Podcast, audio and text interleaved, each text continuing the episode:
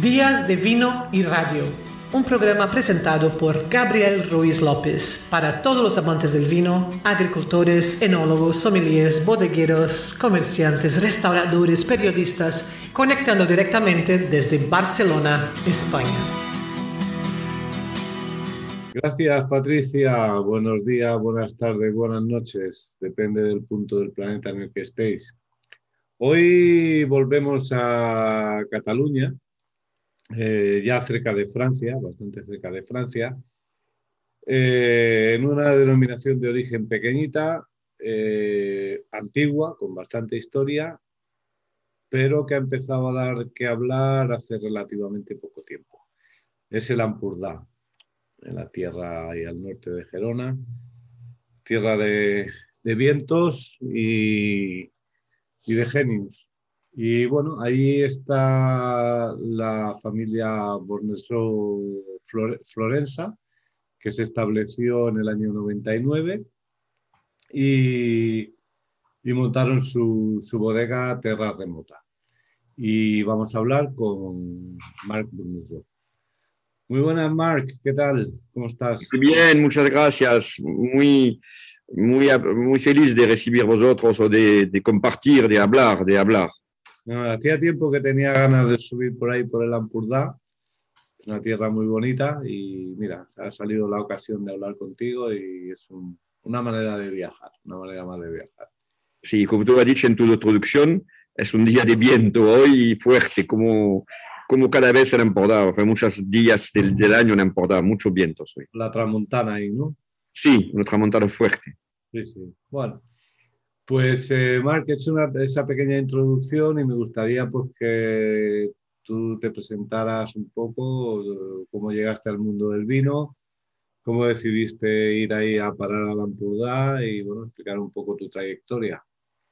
Sí, bueno, eh, hasta 40 años fue, fue notario en Francia y vivió en esta época, eh, en, en Perpignan y, y pero en Perpiñán, todo, alrededor de la ciudad hay, viñas, viñas y viñas. Y entonces encuentro a mi mujer en, 97 eh, y mi mujer, su familia, es, toda su vida ha tenido un pie de los dos lados de los Pirineos, podemos decir, transmontaña, podemos decir.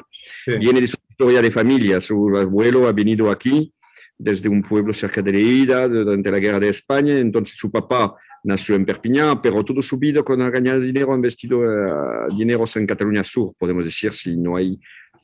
Para nosotros no hay norte-sur, es, es, Cataluña esto. Y que porque tenía uh, primos, hermanos, amigos fuerte y es su, papá uh, habla muy bien el catalán de, de Barcelona, el Real catalán. Es una cultura un poco mixto, no es mixto, es una cultura es un problema para nosotros, es una manera de vivir e inmediatamente he participado a este tema de, de cultura y he agradecido a esta manera de vivir de mi mujer y de su familia. Uh Y a, y a, un momento he decidido de, de vender mi, mi, business de notario porque se vende en Francia. Ah, y eh, sí, eh, es un poco diferente de, de España. Como España es un, una profesión muy prestigiosa, pero es extraño porque la Francia es una república, pero hay cosas que vienen los reyes. es un tema ahora de actualidad en España, pero y, y, la función de notario viene que a la época el rey da esta función a la, a la burguesía que quiere agradecer al rey. Y eh, continúa desde todo, el, se, se, compra y se vende la, la, función de notario, excepto el concurso, el, el, el también el, la licencia que necesita, que es muy difícil como en España. Bueno, he decidido de vender y de cambiar de vino, de, de hacer vino, que fue desde 3, 5 años una pasión. En 99 empezó a interesarme a este tema desde 92, cuando, eh, cuando en Perpiñán, porque encuentro bodeguero muy famoso como Gerard Gobi, eh, eh, eh, Gerard Gobi, Jean Gardies y Hervé Bizel, son los tres bodegueros más famosos de, del Rosillo. Y me, encanta, me, me, ha, me ha gustado mucho, me, me enamoró, me fue enamorado de esta manera de, de trabajar con la naturaleza de, de, inmediatamente y he, he, integrado que hay pocas cosas en el mundo donde se viene de la tierra, eh, con, con, la sumisión que hay a la naturaleza y el respeto que tenemos que tener, la transforma, la, el trabajo de la tierra, la producción de una cosa, la transformación, el marketing, la venta. Es, sí, Jesús, es, es una cosa llena.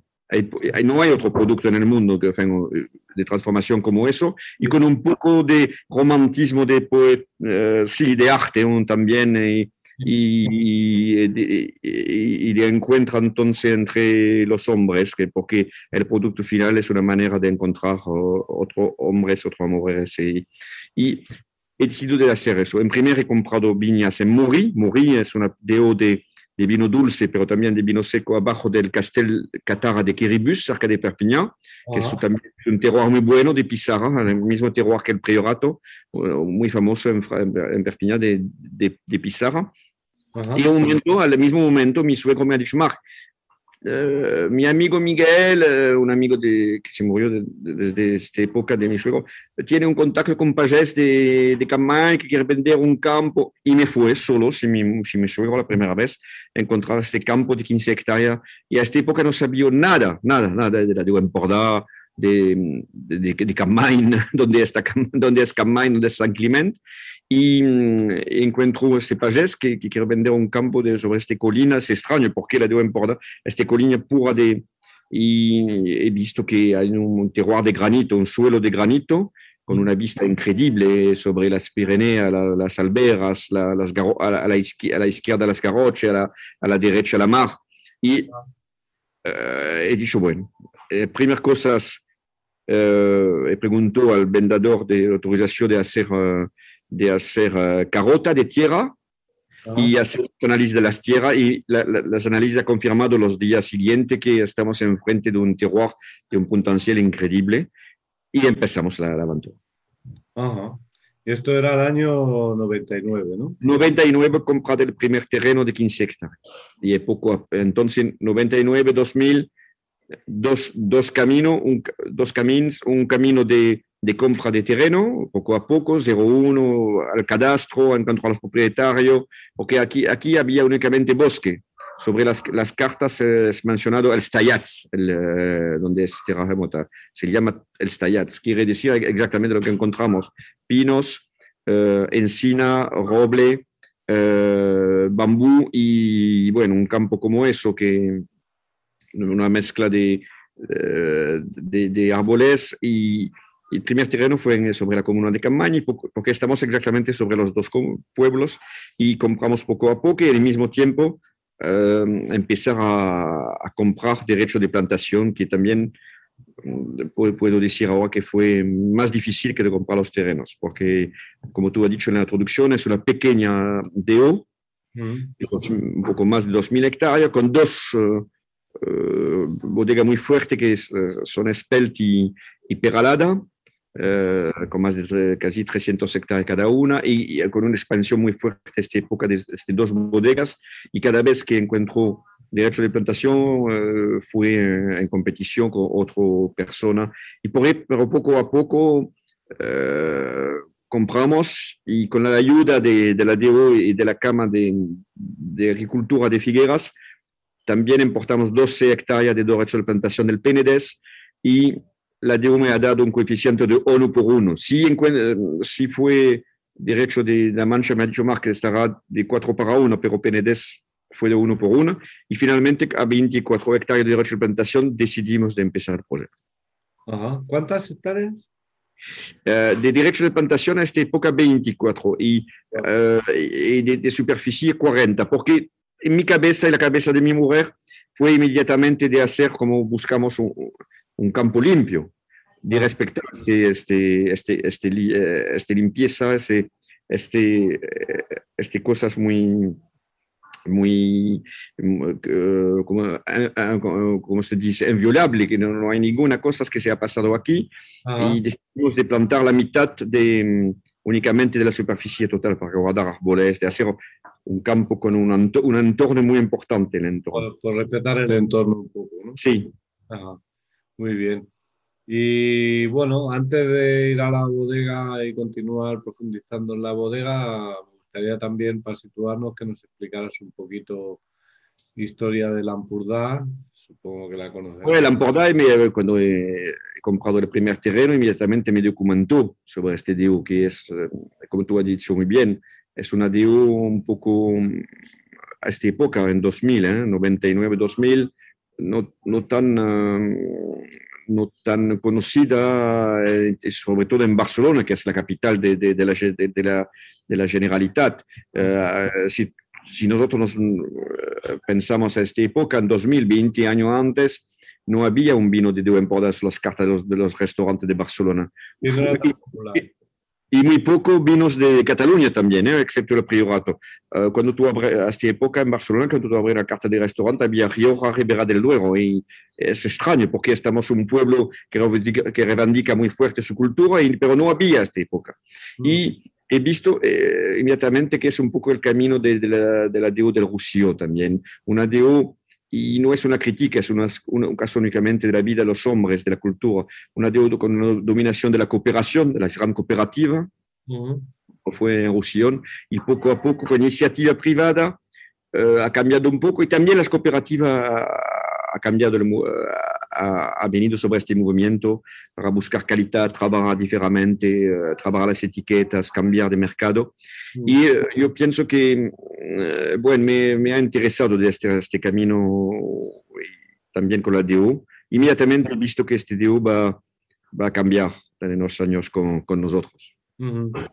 Sí, sí, bueno, esta es la historia reciente de, de Lampurdá, pero yo creo que es una historia bastante larga, ¿no? Que se debe... Ah, sí, es una historia muy larga que viene efectivamente los, de los fenicianos, de los grecos. El vino existe desde mucho tiempo en Empordà.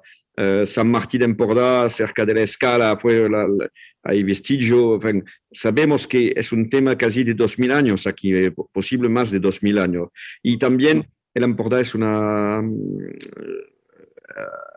es el punto norte uh, sobre los Pirineos con muchas uh, cosas de dolmen, de vestigio de neolítico, paleolítico. Los hombres uh, han venido aquí, mm. pensamos, con, seguro con el, ha visto que la naturaleza es increíble, porque el viento, 10 días de viento como ahora es muy difícil, pero el viento es un, es una calidad de tener la tramontana. El cielo es azul uh, para las enfermedades, para el COVID también, lo sabemos ahora. Hay cosas que, ah. que, la, muchas gracias a la tramontana. Sí, sí, sí. ¿no? Eh, ya pasa en muchos, eh, muchas zonas vitivinícolas. Cuando sopla, eh, son zonas que sopla viento, las plantas necesitan menos tratamientos y... Exactamente, muy difícil de mantener la planta, pero para la, la, para la la sanidad de la, la planta es muy bueno eso. Uh -huh.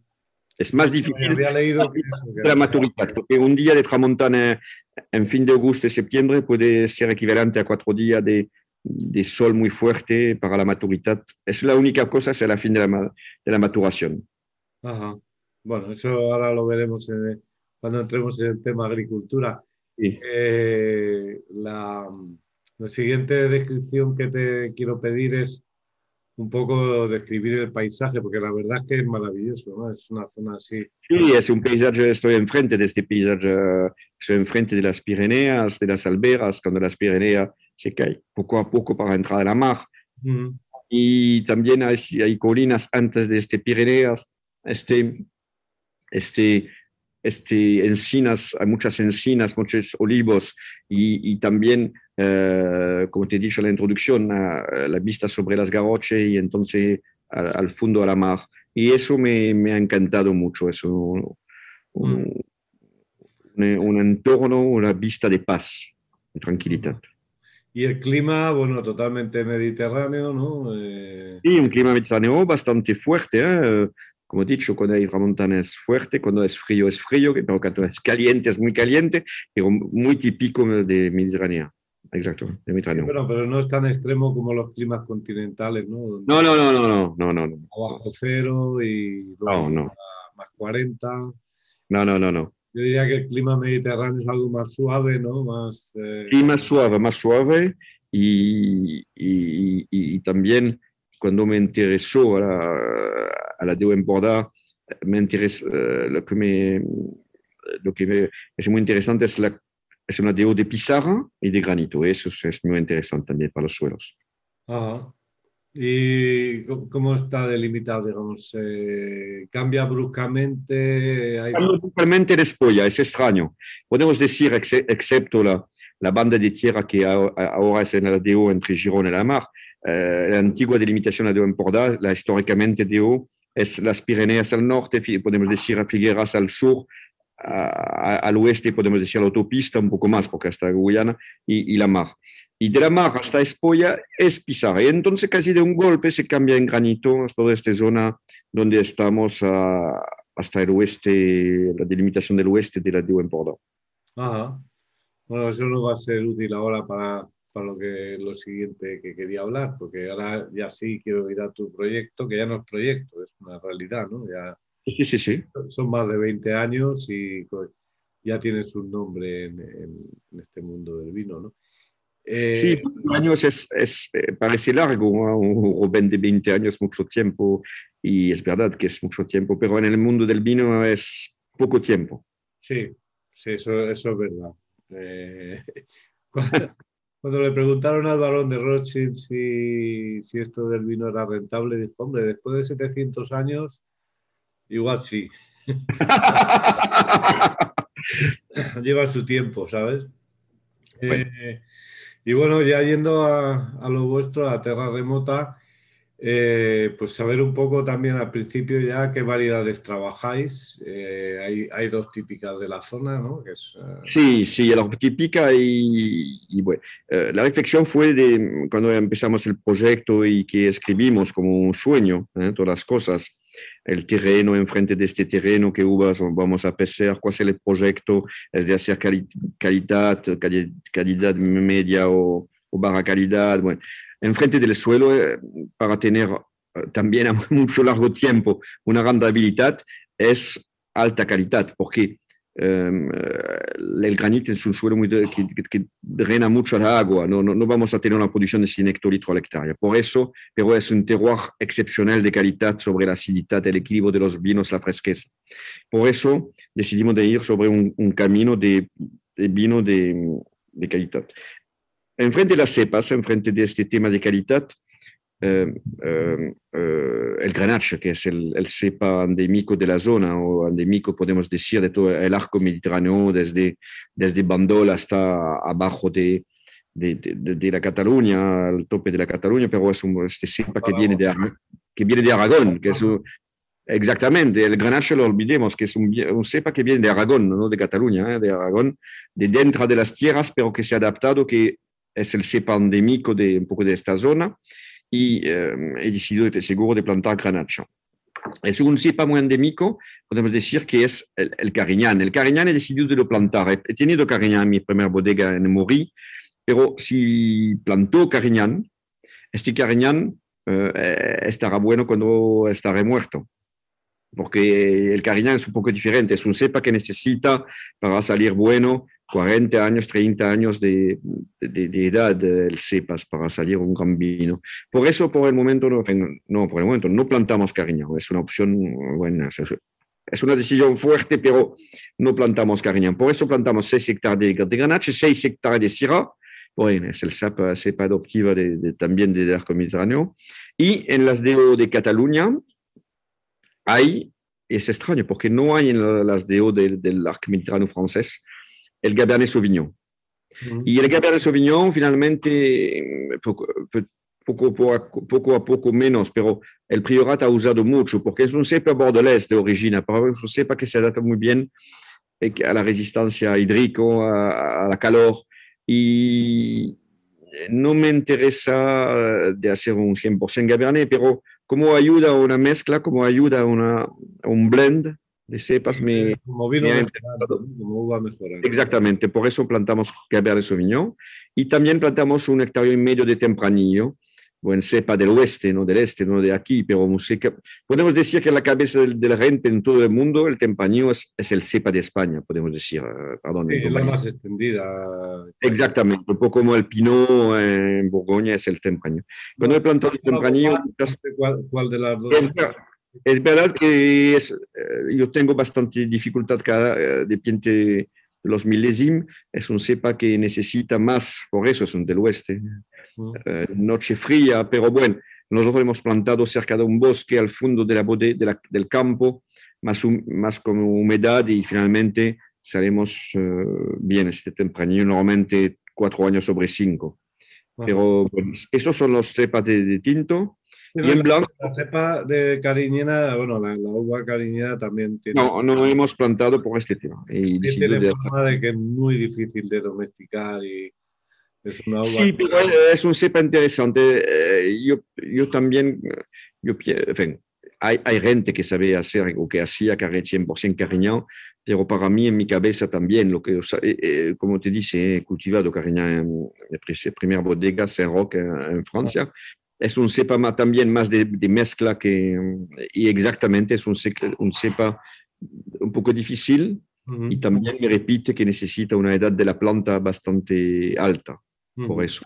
Y en blanco, por la misma motivación, no hemos plantado macabeo. Me encanta mucho el macabeo en Ceroc. Ha sido un blanco, un grenache gris en macabeo. Y, pero sabo que macabeo necesita también una edad bastante alta para hacer gran vino. Puede ser un, cepa de, de, alta producción para vino de baja calidad, pero para hacer un gran vino necesita una edad alta. Por eso plantamos un hectárea y media de, de grenache blanc, una hectárea de, de Chardonnay, que es el cepa del mundo, podemos decir. Eh, porque mi idea primera fue como en Saint-Roch ha sido un blanc de barrica de, de Grenache gris y de Macabeo, he decidido aquí de, de hacer un, un, blanc de barrica. Fue un proyecto que escribió sobre un, un folleto ¿eh? de Grenache blanc y de, y de, Chardonnay. Y a esta época eh, he tenido una, yo tengo una ayuda externa de una amiga enóloga que me ha dicho, Marc, posible que este, con este dos cepas para hacer una fermentación en barrica, algunas añadas tú, tú vas a faltar de acididad si es un, un verano muy caliente. Necesitará un, una tercera eh, calidad de, de blanc eh, donde vamos a buscar acididad, no recorrer uh, tan matura, eh, con tan maturación que los otros. Y me, ella me ha dicho, no, he visto sobre la lista de la emporda un cepa que me encanta, pero he visto que podemos preguntar una, una excepción de plantación con motivación máximo de hectárea. Y he hesitado a preguntar una excepción de plantación entre tres cepas, entre Grand Mansin, Petit Mansin y Chenin. Y he decidido de preguntar una excepción de plantación de Chenin que me ha aceptado la DO en Bordeaux. Eh, por eso, cuando empezamos había... La ¿Perdón? ¿Está autorizada en Bordeaux la Chenin? No, no, la Chenin no, no está autorizada, fue una experimentación. La experimentación es un, un hectárea máximo durante tres años. Y te contaré un poco la historia.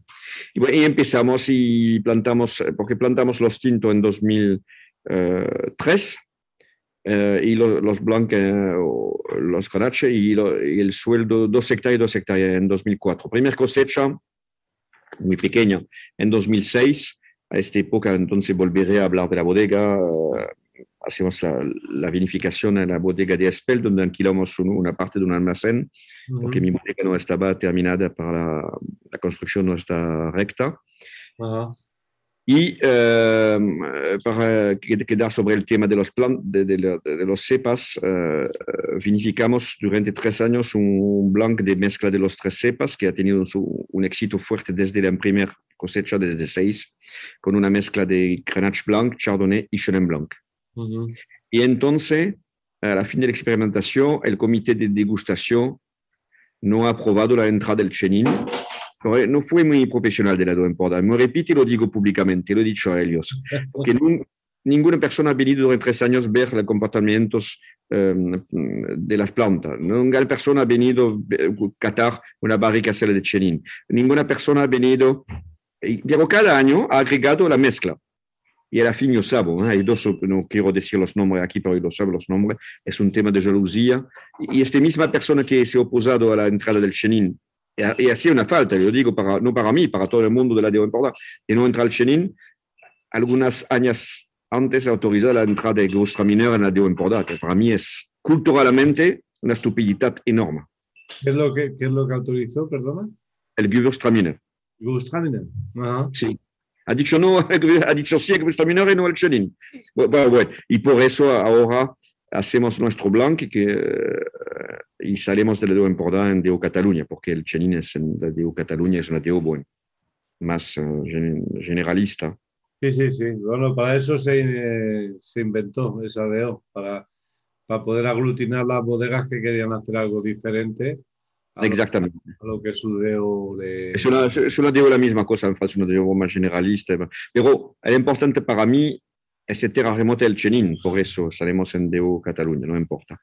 Y entonces ah, plantamos hay pocos años, hace seis años, tres hectáreas de más. Continuamos como faltamos de blanc, plantamos un hectárea de más de Grenache Blanc, ahora tenemos dos y media de Grenache Blanc, plantamos un hectárea de más de Chenin, estamos en dos hectáreas de Chenin, y, y plantamos, porque me encantó, he catado eh, este cepas increíble en, en un hectárea de Charello, que también es la debo en Porta. Ajá. Y ahora sabemos un vino de 100% Charello también blanco, muy, muy bueno. Ajá, muy bien. ¿Y qué, qué rendimientos tenéis más o menos por, por hectárea?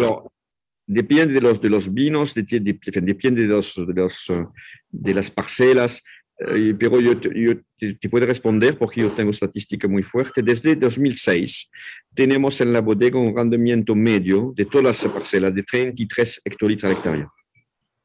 Ajá. Eh, es un, un rendimiento qualitatif, porque hemos ponido la, la, la, irrigación, pero una irrigación de calidad, no de cantidad, ¿eh? c'est para que, porque el, el, el, el, granito es un cepa que drena fuerte, de drenaje muy fuerte, y este drenaje de granito no retiene el agua, pero necesitamos de tener una irrigación. Pero aquí no tenemos pozo, por eso hemos imaginado esta bodega con bastante superficie de techo, de panta de hormigón, irrigamos con el agua de irrigamos con la, la agua del, de, de, de, la lluvia del invierno y finalmente es una irrigación de calidad. Podemos irrigar dos, dos días al año, 12 días, 12 días al año. Uh. Ok. Y bueno, habla, hablando de esto, de, ya, ya, hemos entrado en el terreno agricultura. Vosotros soy de mínima intervención, ¿no? De máximo. Estamos naturalmente, porque como he dicho al empezar nuestra entrevista, nuestro encuentro, eh, todo el tiempo fue de respetar lo que buscamos y por eso fue una evidencia de, de estar en agricultura biológica uh -huh. y preguntar el label y, y, estamos en producción biológica, está, también poco a poco en el tiempo eh, abundamos en este tema con el respecto del entorno. ¿eh? Instalamos rucha de, de averas ahora. Eh, es un tema, pues sí, es, estamos en menos intervención. Únicamente hierba con, uh, se quita con, uh, con arrastrar, en todo eso. Uh -huh, -huh. Y bueno, la, las variedades que estáis trabajando, eh, porque vamos, eh, entiendo que lo habéis plantado todo, no tiene cepas viejas ni nada. No, no, el challenge fue de hacer, el challenge fue de no comprar uvas a otro productor y de hacer en Terra Remota, la marca Terra Remota, la bodega Terra Remota únicamente con nuestras uvas de aquí. Entonces, bueno, developamos una gama que se llama Les con uvas que vienen de otra zona de, de la Cataluña, pero es una, otro nombre. Terra Remota es únicamente nuestras uvas de, de, de, de, de viña que hemos plantado nosotros. Y el challenge de demostrar que es posible de hacer gran vino con viña Robenes. Uh -huh. Entonces, ¿elegiste las variedades y dónde plantarlas en función del suelo? Sí, sí, sí. Seguro que cuando uh, empezamos el proyecto, uh, hacemos análisis de carota de tierra de cada zona y plantamos abajo sobre las, las arenas los blancs, el chenin y el chardonnay, a la empresa de la colina o de la, del cambio del suelo con un poco de piedra, las sierra, y sobre el tope de las colinas es granito únicamente de piedra, uh, los granaches que le gustan de los suelos más pobres. Ajá. Sí, sí, la garnacha en el suelo pobre tiene... Sí, sí, sí, sí, sí. Nos de, determinamos la plantación de cada, de cada parcela en frente de este tema. Muy bien, muy bien. Y entonces, bueno, eh, vosotros, por ejemplo, para tener esos rendimientos que comentabas antes, tienes que hacer poda en verde, tienes que hacer... Alors, ahora empieza los primeros años para que nos sufre la planta, porque es como si tú preguntas a un adolescente de, de, de, correr el maratón de Nueva York, cortamos, sí, sí, cortamos y poda verde, pero ahora con el, este tema de este suelo bastante pobre finalmente, no hacemos uh, poda verde. Finalmente tiene, estamos también entre nuestro trabajo y también la competencia, porque decimos plantar a una densidad bastante fuerte para la zona, porque plantamos 5.000 pies a la hectárea, 2,25 sobre 0,80. Este, autocompetición en frente de eso, no, ahora no hacemos poda verde, se, se autorregula y, también la poda es importante, de, de, poda bastante corte a dos horas únicamente. No necesitamos ahora de hacer poda verde. Ajá, vale, vale. Y bueno, eh, ¿lo tenéis eh, plantado así en espaldera o lo habéis hecho en vaso? ¿Cómo lo tenéis plantado? sí, sí, eh, eso fue una buena pregunta porque es uno de los bodegueros famosos de Roussillon, más famoso de Francia, que un poco un icono, que se llama Gérard Roby. Ha venido la empresa de mi proyecto aquí, me ha dicho, Marc, ¿por qué tú no, tú, no has podado como gobelet, como el tradicional eh, poda de, del granache como los olivos. Y dicho Gerard, ¿por qué? Porque y no es una crítica, es una, es una creación nueva. Todo sobre, sobre, espal, todo, todo sobre palos. ¿Por qué? Porque por el momento no hay máquina de cosecha que es buena, pero seguro que un día va a salir una máquina muy dulce, muy respetuosa. Me, y, y, bueno, decidimos de plantar todo sobre, sobre espalda, sobre... Espaldera, sí. Sí, hace un, un cordón eh, y también los grenaches, que normalmente es una poda, de, eh, una poda como eso, más, más, más, buena para el viento, porque es la razón de esta poda, como los olivos, ¿eh? del gobelet. No sé cómo se dice en español, este talla, pero ¿cómo se llama? Sí. Y, pero también buscamos cosas en frente del viento, tiramos un solo cordón, tiramos el cordón al norte para compensar la influencia del viento sobre el pie y tiramos el cordón al norte y luego decidimos, eso fue una decisión de mi parte de poner todo sobre, sobre, sobre España. Mm, claro, así el, viento no lo pilla de través y lo pilla de... No, no, plantamos todo de nor, al sur. Eje norte-sur, sí. sí. Dirección de la Tramontana. Sí, sí, claro. Que si no, si lo plantas este-oeste... Exacto. Haría de parapeto contra el viento y sería un desastre. Exacto. Me imagino. Sí, sí, sí. Y, bueno, entonces, eh, a pesar de que habéis hecho en espaldera, no es para vender la máquina, por lo que entiendo, es para.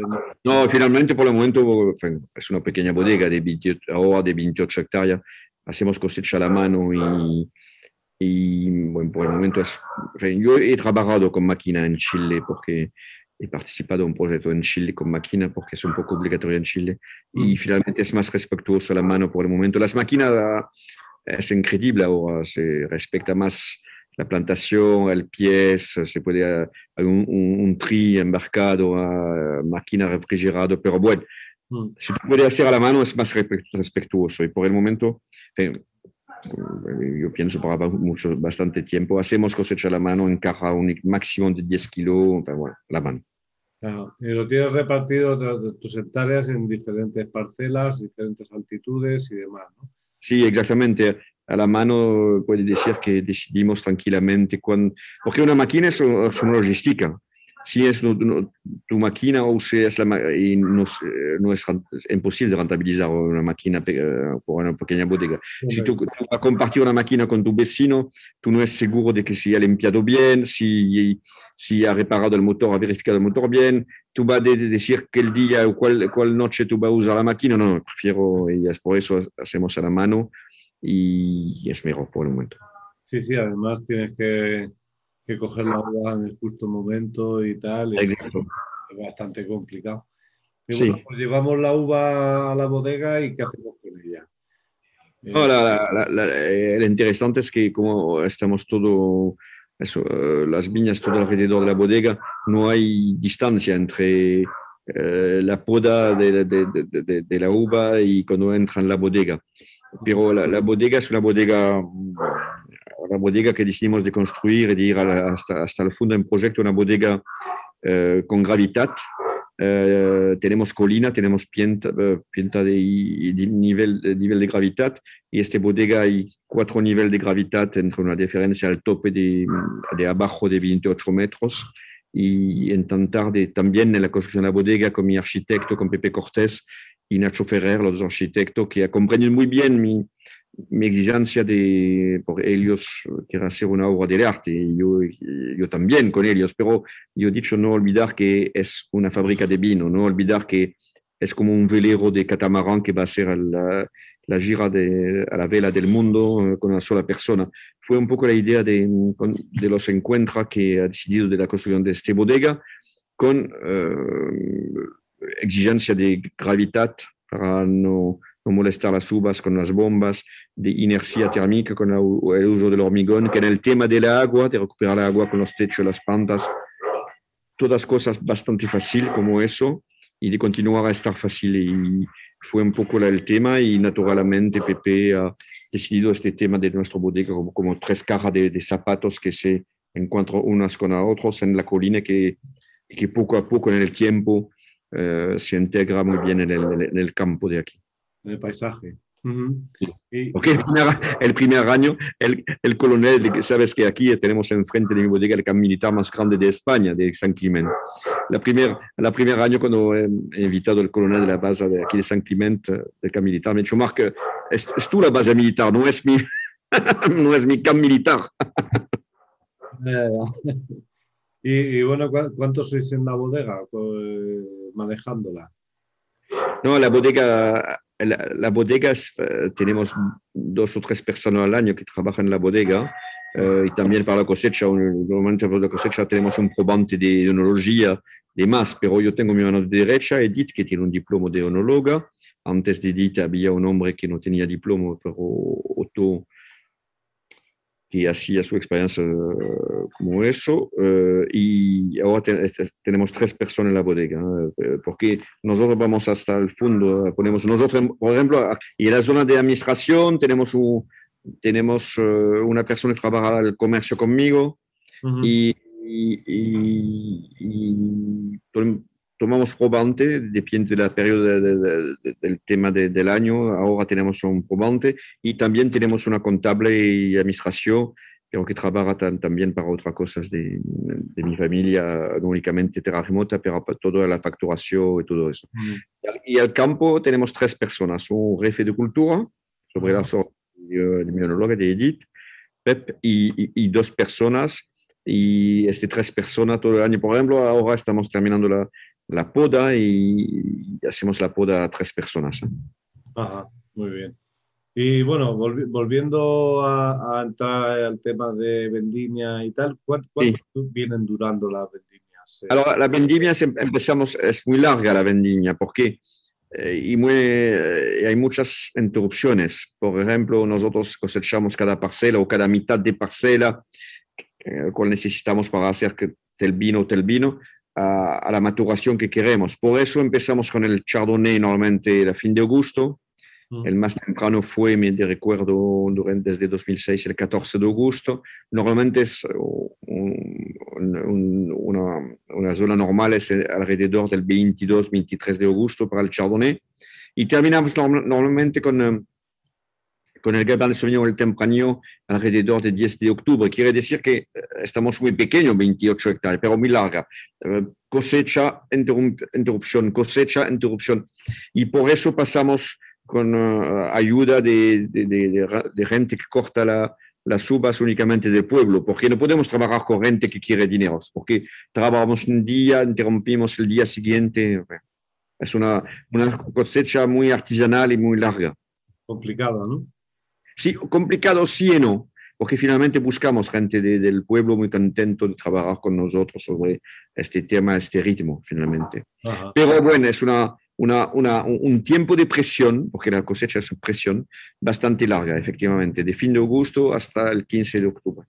Uh -huh. Y bueno, llevamos la uva a la bodega y ahí, ¿qué sucede? ¿Qué es lo que ¿Qué técnicas utilizas tú para...? Nosotros, está, si, si, hablamos de, de palabras de, de, cocineros, podemos decir que estamos por el momento sobre un tema de, de fermentación a baja temperatura, podemos decir.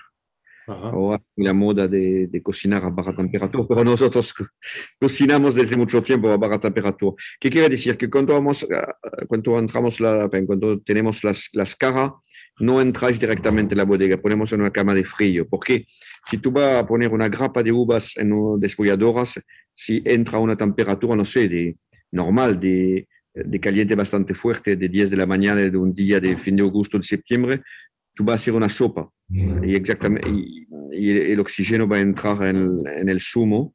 Y yo soy un maníaco depresivo, un maníaco obsesionado sobre el tema que no entra el oxígeno entre la fase de sumo hasta la fin de la transformación en alcohol. Entonces el oxígeno es muy importante para la crianza.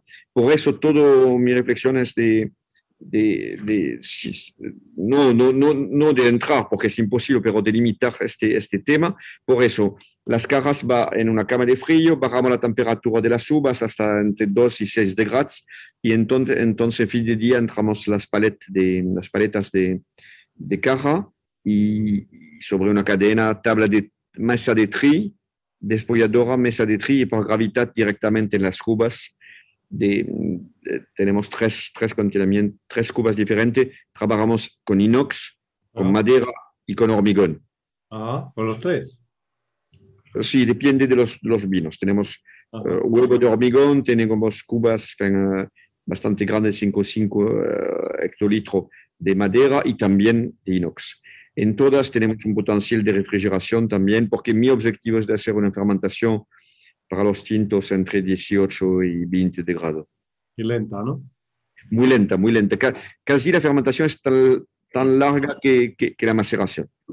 Y una extracción a la mano con pillaje manual, no, no remontaje, únicamente pillaje manual. Quiere decir, para la gente que no, la gente que no escucha, y que no sabes tantas cosas del tema del vino, es que la fermentación de los tintos es sobre, sobre los, los uvas, ¿eh? con la piel, con los pepinos, es la fuerza de un vino tinto. Los blancos y los rosados es una fermentación de zumo y en, en el tema de, de, los tintos, la extracción lo hacemos en un, un ambiente reductor. Me encanta mucho las, este ambiente reductor. Durante esa fase de transformación me repite entre eh, el zumo hasta que deviene un alcohol, bien. Ajá, Muy bien. Entonces, el, el, acero inoxidable que lo utiliza para los blancos. No, no, pero también para los tintos podemos decir que. Eh, no, no, también para los tintos depende. Cada camino es acero inoxidable, Clos Adrien, eh, es en madera, GG es en huevos de hormigón. Depende de los vinos y de las crianzas que, que queremos entonces. Ajá. Y, los vinos criados que, o sea, hace fermentaciones también en madera. ¿Qué, es lo que fermentas en madera? En Clos Adrien, usted fermenta en madera eh, los vinos de, de, que van entonces eh, va a ser crianza en madera bastante larga, porque mm, eh, es verdad que las cubas de madera son, están las mejores, pero el tema de la, de, la, cuba de madera es un tema entonces de uso durante el año, porque una cuba de madera debe estar lleno todo el año. Eh. Una cuba de, inox es más fácil con un chapeau flotante de barrar y de, de inertar el, zumo o el vino. Por eso usamos los tres uh, contenimientos. Ajá, vale, vale. Y a la hora de hacer el, la crianza, eh, ¿qué tipo de, hay vino que donde no hay crianza, como está natural. Camino es una parte únicamente, podemos decir, de 60-70% que hacía una crianza de 12 meses. Clos Adrien es una crianza de todo el vino durante el, eh, el, año, de dos años. Y usted es una crianza larga de todo el vino durante tres años y ahora un nuevo vino que se llama Closamae, que es una novedad, que es una crianza de, eh, en tanque de madera durante un año. La crianza se hacía, nosotros trabajamos en madera francesa únicamente, tenemos un, un parque de barrica mixta, de nueva, porque no quiero que, para mí la madera debe estar un revelador, no, no un mask, no transformar el vino, es únicamente una ayuda a guardar la fresqueza natural de las uvas. Por eso... La tendencia que hay ahora, la tendencia que hay ahora es respetar al Usamos barricas calientes, eh, con muchas calefacción. Usamos greno fino, no calefacción, barrica suave.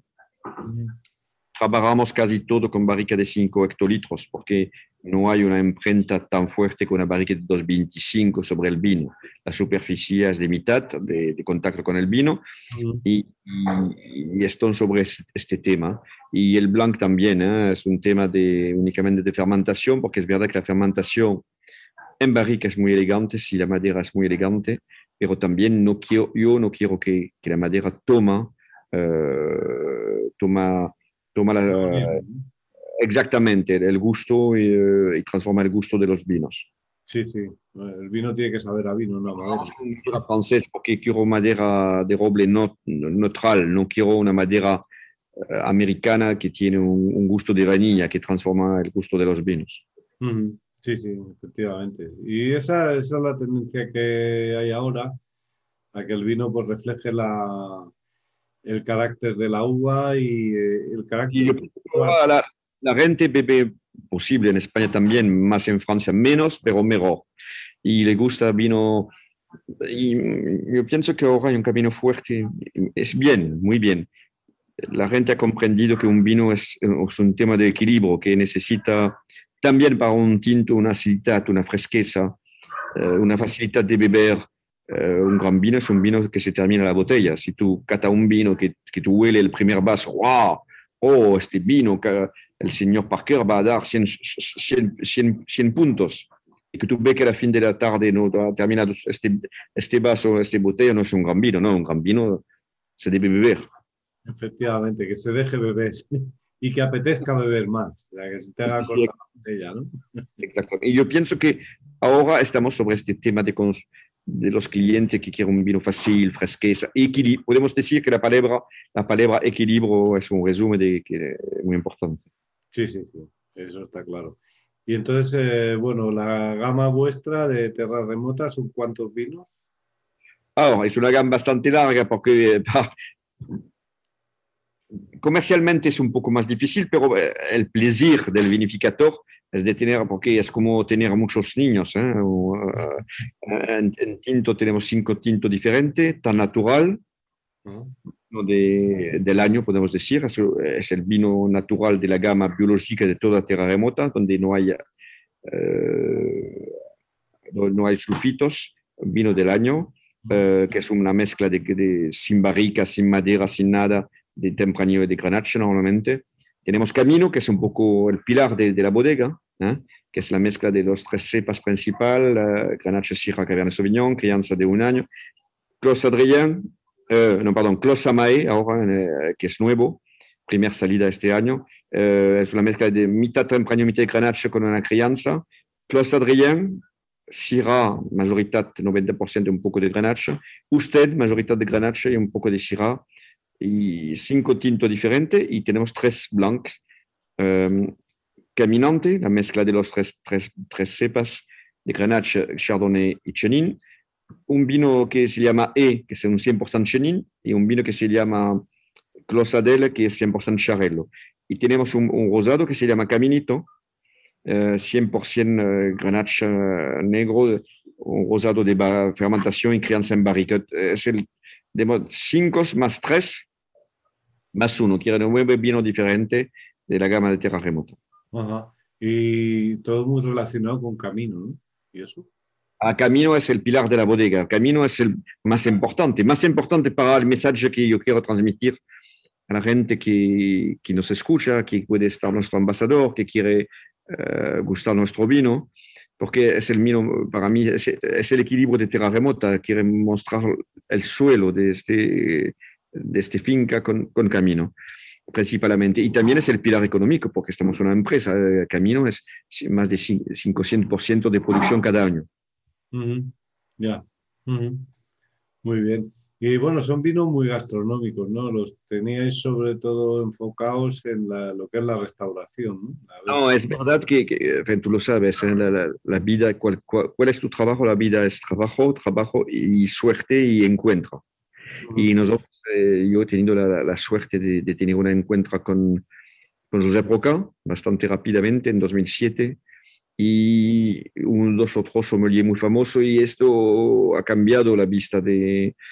No, no ha cambiado, pero, perdón, ha, ha, ha dado un poco el, el, camino, sin juego de palabra, de nuestra bodega sobre el tema, sí, gastronómica y, la clientela principalmente restaurante también en España que en Francia, que en Suiza, que podemos decir en toda, porque trabajamos en mm. dos clientes principales, España eh, y en España, Cataluña y, y, Francia, y entonces trabajamos excepto España, trabajamos en 14 países diferentes, eh, vendemos tierra remota y cada vez es exactamente como tú, tú, lo has dicho, es la misma tipología de, de clientes, son restauración de bastante nivel o, o, tienda de, de, amateur de vinos y es verdad que yo pienso que la diversidad de nuestra mezcla la y el equilibrio del camino de este vino que, o el, el equilibrio de nuestros vinos es eso que ha gustado a los sommeliers o a los restauradores, yo pienso.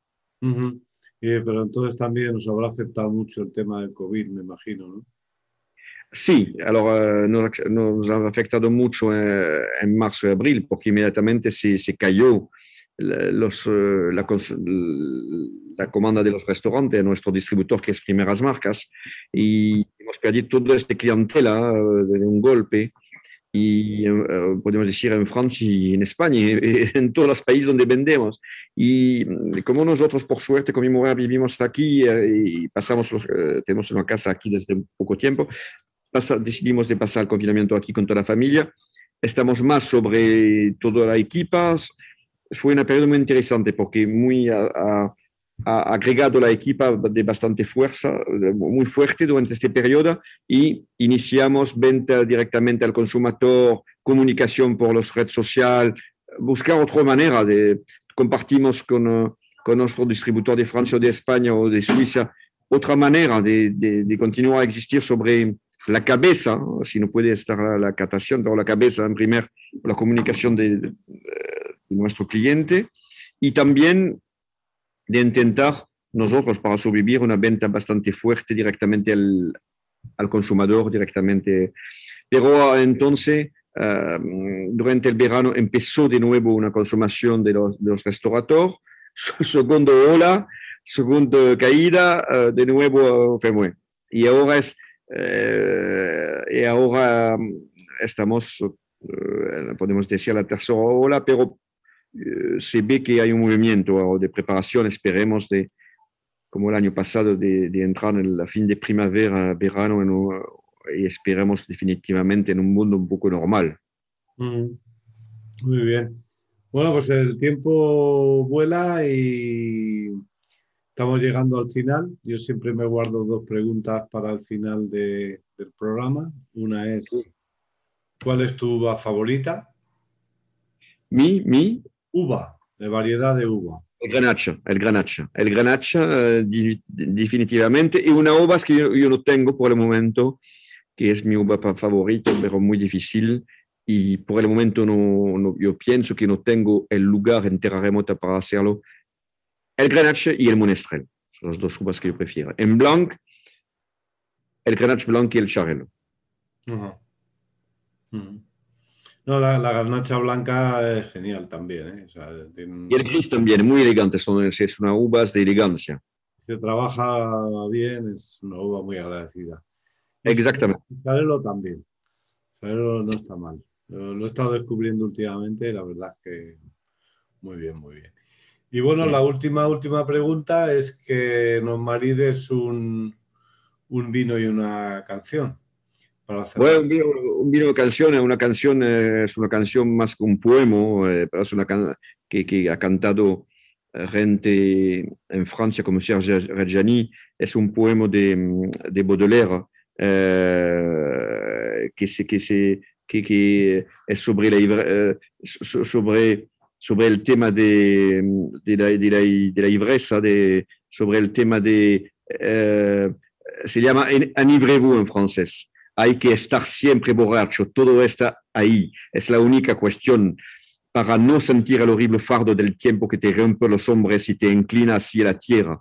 Hace falta emborracharse sin parar.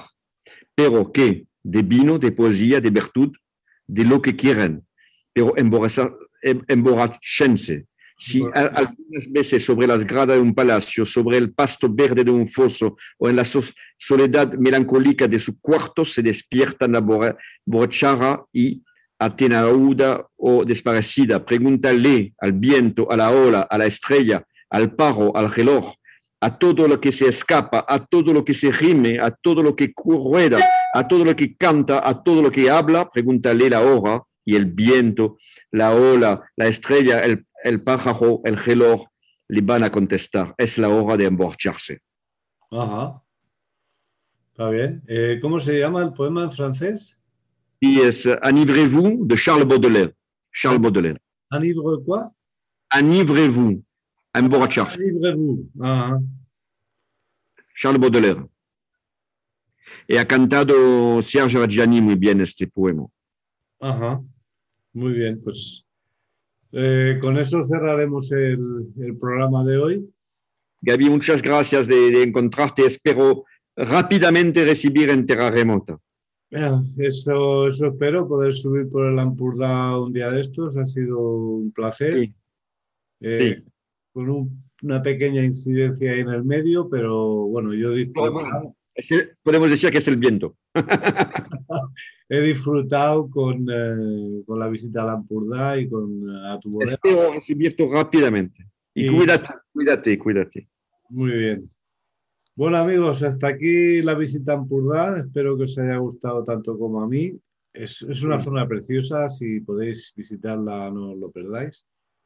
Y nada, ya sabéis, eh, disfrutad, bebed buen vino y sed felices. Hasta pronto. Sí. Hasta pronto. Chao.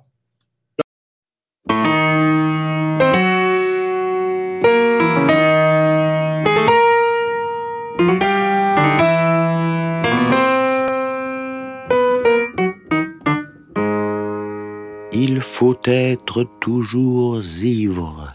Tout est là. C'est l'unique question pour ne pas sentir l'horrible fardeau du temps qui brise vos épaules et vous penche vers la terre, il faut vous enivrer sans trêve. Mais de quoi? De vin, de poésie? Ou de vertu? À votre guise.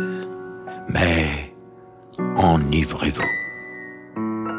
Et si quelquefois, sur les marches d'un palais, sur l'herbe verte d'un fossé, dans la solitude morne de votre chambre, vous vous réveillez, l'ivresse déjà diminuée ou disparue.